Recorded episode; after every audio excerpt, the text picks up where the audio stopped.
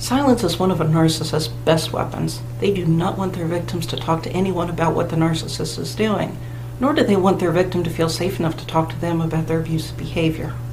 To prevent those things from happening, they use various ways to silence their victims. Probably the most common tactic narcissists use is gaslighting. If a narcissist can convince a victim that something happened differently than they remember, or maybe it didn't even happen in the first place, the victim's not going to discuss the event. Why would they? Convincing victims that they don't remember things right or making up some wild stories definitely will keep them quiet. They feel so crazy. Why would they say things that would make them look crazy too? Shaming is another effective weapon to create silence. If a narcissist can convince a victim that the victim is a terrible person, that victim's going to be quiet. The narcissist has made that person feel as if he or she is stupid or crazy or even unworthy to burden other people with her pity problems person who carries shame is a very quiet person. I know, I've been there.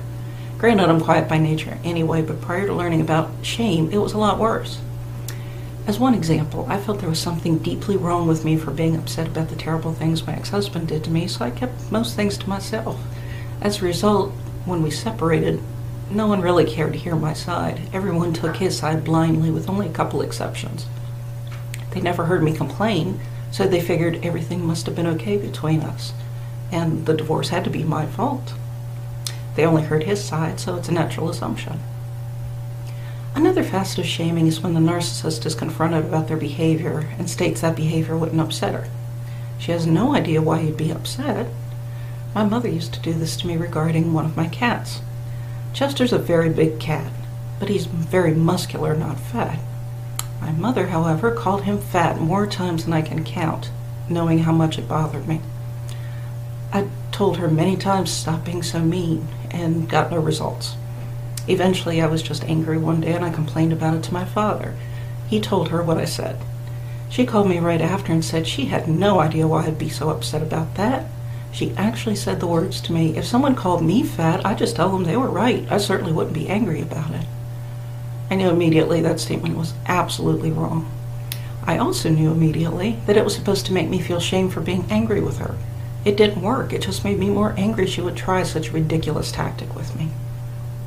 Projection is another effective weapon for silencing a victim. When a narcissist accuses a victim of some terrible behavior, it usually stuns a person. Most people will assume the narcissist is right and examine their behavior and try to make appropriate changes, at least until they understand projection and what's being done to them. Triangulation is another effective way narcissists try to silence their victims. If a narcissist can convince their victim that other people would think, feel, or respond as a narcissist, that makes a victim feel isolated. The victim may think he or she is crazy, stupid, or oversensitive, or a host of other awful things. Who'd want to talk when they feel that way?